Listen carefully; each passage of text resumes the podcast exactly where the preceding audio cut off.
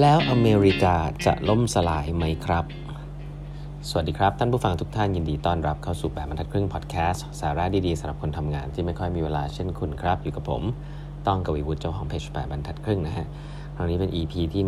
1068 แล้วครับ ที่เรามาพูดคุยกันนะครับ วันนี้นะฮะก็จะขอเล่าต่อนะครับอตอนท้ายๆแล้วฮะของหนังสือของ Ray Dalio นะครับ Principles for Dealing with the Changing World Order นะฮะ Why Nations Succeed and Fail นะครับวันนี้เรามาคุยถึงตอนที่สำคัญเนาะก็คือเพราะหนังสือเล่มนี้จริงๆนะผมเชื่อว่าคนผู้เขียนนะครับมีตีสิสอันนึงก็คือว่าพยายามจะเล่าอดีตนะครับว่าอาณาจักรหลายๆอาณาจักรที่มันเกิดขึ้นตั้งอยู่และดับไปเนี่ยมันมันมีไซเคิลของมันอย่างไร ซึ่งถ้าไม่ดูจากสแตทเนี่ยเราจะไม่รู้สึกนะฮะเพราะว่าปกติมันใช้เวลาในการเกิดขึ้นตั้งอยู่ตับไปของอาณาจักรอาณาจักรหนึ่งเนี่ยประมาณ 100 ปี ซึ่งคนคนหนึ่งเนี่ยคงไม่ได้เห็นหลายๆครั้ง ก็ ผู้เขียนเรดาริโอเนี่ยตั้งใจเขียนเพื่อให้จะ analogy ให้เห็นเลยครับว่าอเมริกาตอนนี้อยู่ตรงจุดไหนนะเพื่อให้เอามาคิดกัน ซึ่งอพอเจาะลึกลงไปในอเมริกาก็จะเห็นครับว่าจริงประเทศอเมริกาเนี่ยก็เกิดขึ้นเหมือนกับด้วยด้วยด้วยปัจจัยหลาย ๆ อย่างอย่างที่เคยเล่าให้ฟังไม่ว่าจะเป็นอาณาจักรดัชเองนะครับหรือว่าอาณาจักรอังกฤษเอง อเมริกาเนี่ยโด่งขึ้นมาโด่งดังขึ้นมาเลย ก็ต้องบอกว่าจากการต้องใช้คำว่า โดดเด่นขึ้นมาหลังจากความสูญเสียแล้วกัน ก็คือสงครามโลกครั้งที่ 1 ครั้งที่ 2 นะครับอเมริกาเนี่ยก็ต้องบอกว่ามีหลายเรื่องนะครับที่แน่นอนสุดท้ายชนะสงครามนะฮะเป็นคนชนะสงคราม แต่อเมริกาเนี่ยจริงๆที่มาที่ไปเนี่ยตอนเริ่มต้นเลยนะครับอเมริกาเนี่ยเกิดจากกลุ่มคนที่เป็น leader นะฮะที่สู้เพื่อที่จะแยกดินแดนออกมานะของอเมริกาออกมาอันนี้ก็แน่นอนแบ่งแยกจากอังกฤษออกมาได้ใช่ไหมครับ ชนะเสร็จเซตอัพพาวเวอร์เซตอัพกอ government system ต่างๆ สร้าง vision นะครับแล้วก็สร้างระบบระเบียบต่างๆขึ้นมานะครับ สร้างระบบ money ระบบแบงก์ขึ้นมาทำให้คนทำงานได้ง่ายนะครับทำให้เกิด productivity อันนี้คือสิ่งที่อเมริกาทำให้เกิดในตอนช่วงแรกนะครับหลังจากนั้นเนี่ย second industrial revolution ครับทุกๆ ทุกๆอาณาจักรนะฮะถ้าจะรุ่งเรืองขึ้นมาในช่วงแรกได้เนี่ยจะต้องมี breakthrough ทางด้านเทคโนโลยีนะครับซึ่งต้องบอกว่าการปฏิวัติอุตสาหกรรมครั้งที่2เนี่ยที่อเมริกาเกิดขึ้นเนี่ยผมว่าไม่ว่าจะเป็นเรื่องของถ้าเป็นถ้าว่าถ้าเป็นข้อหนึ่งถ้าเป็นครั้งแรกของอังกฤษเนี่ยจะเป็นเครื่องจักรไอ้น้ำนะเครื่องจักรที่หมุนหมุนแบบไอ้น้ำใช้ไอ้น้ำไปดันไปดันเกียร์อะไร ไปดันชาร์ฟดันเพลาให้มันหมุนใช่ไหมครับ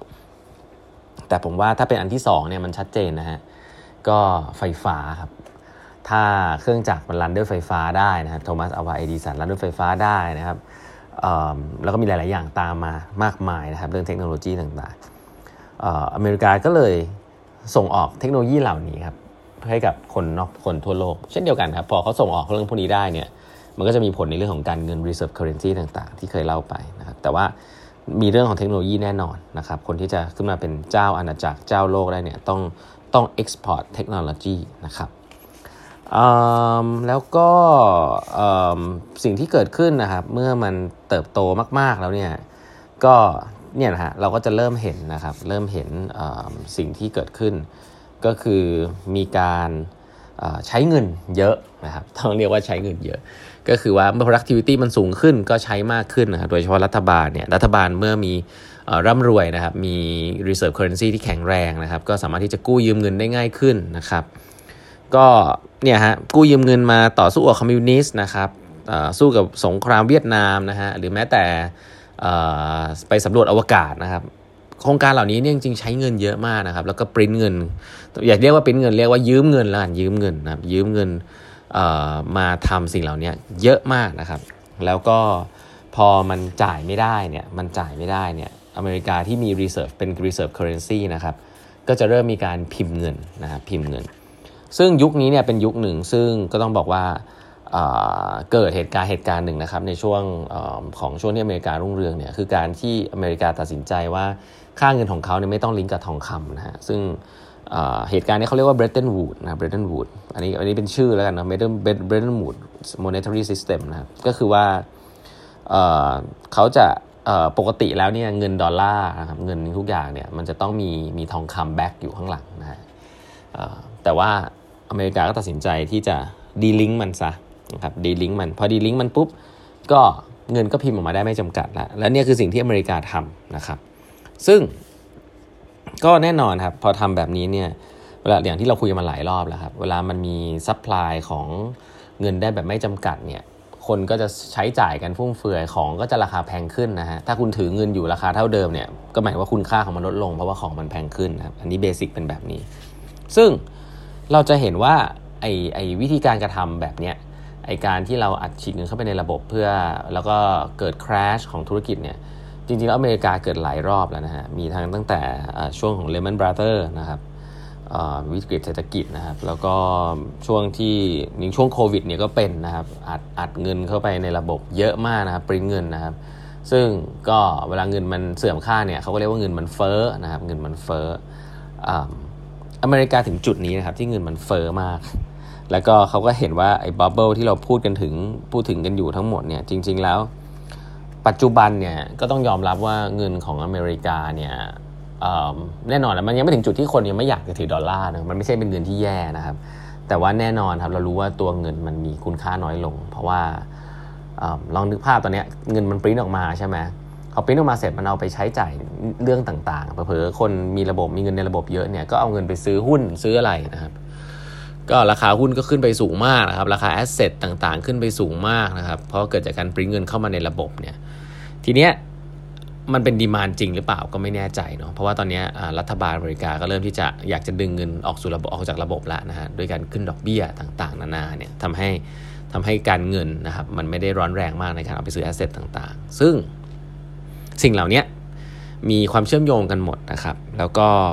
ปัจจุบันเนี่ยโดยเฉพาะโควิดเนี่ยผมว่าโควิดเป็นตัวเร่งเลยที่ทำให้อเมริกาเนี่ยต้องปริ้นเงินแล้วก็อัดฉีดเข้าสู่ระบบเยอะที่เรียกว่า QE นะ quantitative easing นะอันนี้คือศัพท์ที่เขาบอกว่าเวลาปริ้นเงินออกมาอัดเข้าสู่ระบบเพื่อให้เกิดเงินเฟ้อแล้วเศรษฐกิจมันรันต่อได้เนี่ยเขาเรียก quantitative easing นะฮะ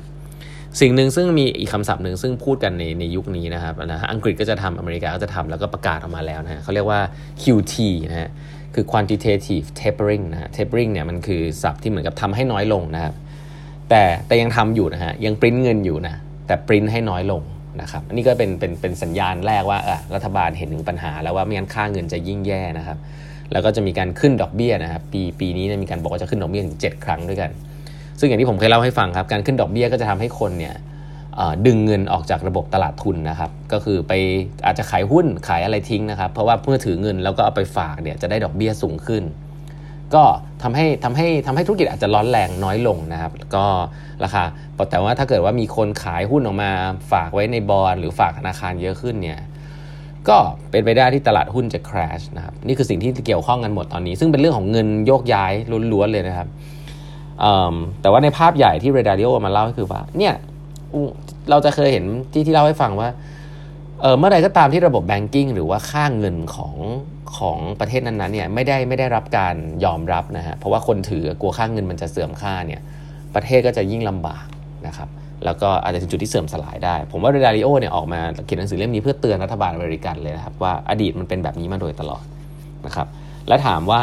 จะมีประเทศอะไรที่ขึ้นมาแทนได้บ้างนะครับก็ชัดเจนครับเล่มนี้บทสุดท้ายจะพูดถึงประเทศจีนนะครับว่าตอนนี้เป็นยังไงบ้าง